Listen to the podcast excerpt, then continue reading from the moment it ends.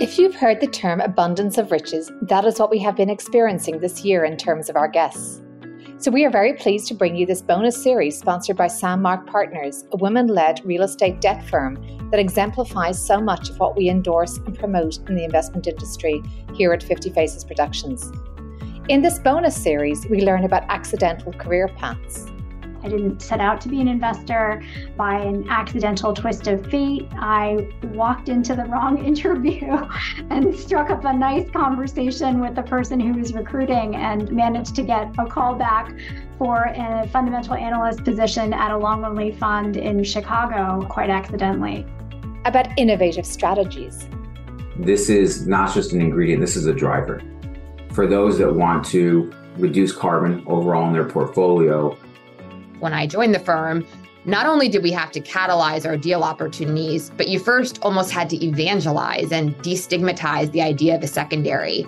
So the climate engagement fund that we launched is very much a recognition of that. And many clients say, yes, I do want my return, but I'm also very concerned about climate. And if I call these companies, I want to know that they're being held responsibly and being held to account. The positive change strategy is a strategy that's got not just one objective, but two objectives where investing and purpose meet in a university endowment. Every day when I go to the office, those students are right there in the elevator with me, and that mission is walking there right in front of me. And it's a wonderful thing to be a part of. It's very energizing, it's very invigorating, motivating. We speak about challenges in private wealth. I'm still very surprised by the lack of involvement of our female clients when there's a male spouse involved the females in the relationship are really still deferring financial decisions to the male spouse. And in fact, we even see this continuing when the female is the breadwinner of the household. So to me, you know, this is a big problem. This is something I think about every day. I've been on almost a personal mission since I started this business in my 20s to educate my friends, educate women, make sure they feel empowered. And a little secret here is my women clients are the best. They follow through, they're disciplined, they go with the plan, they don't try to time the market. Where we need to be on guard. Storytelling, I think, is very dangerous in investing and can lead to all kinds of poor decisions. And above all, the advice we should internalize.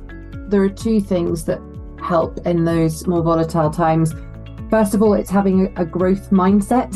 It's not about the number of mistakes that you make or the depth of those mistakes. It's what you do with those mistakes, what you learn from them. The second thing that I think is important is having a philosophy and a process that you really believe in, because that helps you steer the course.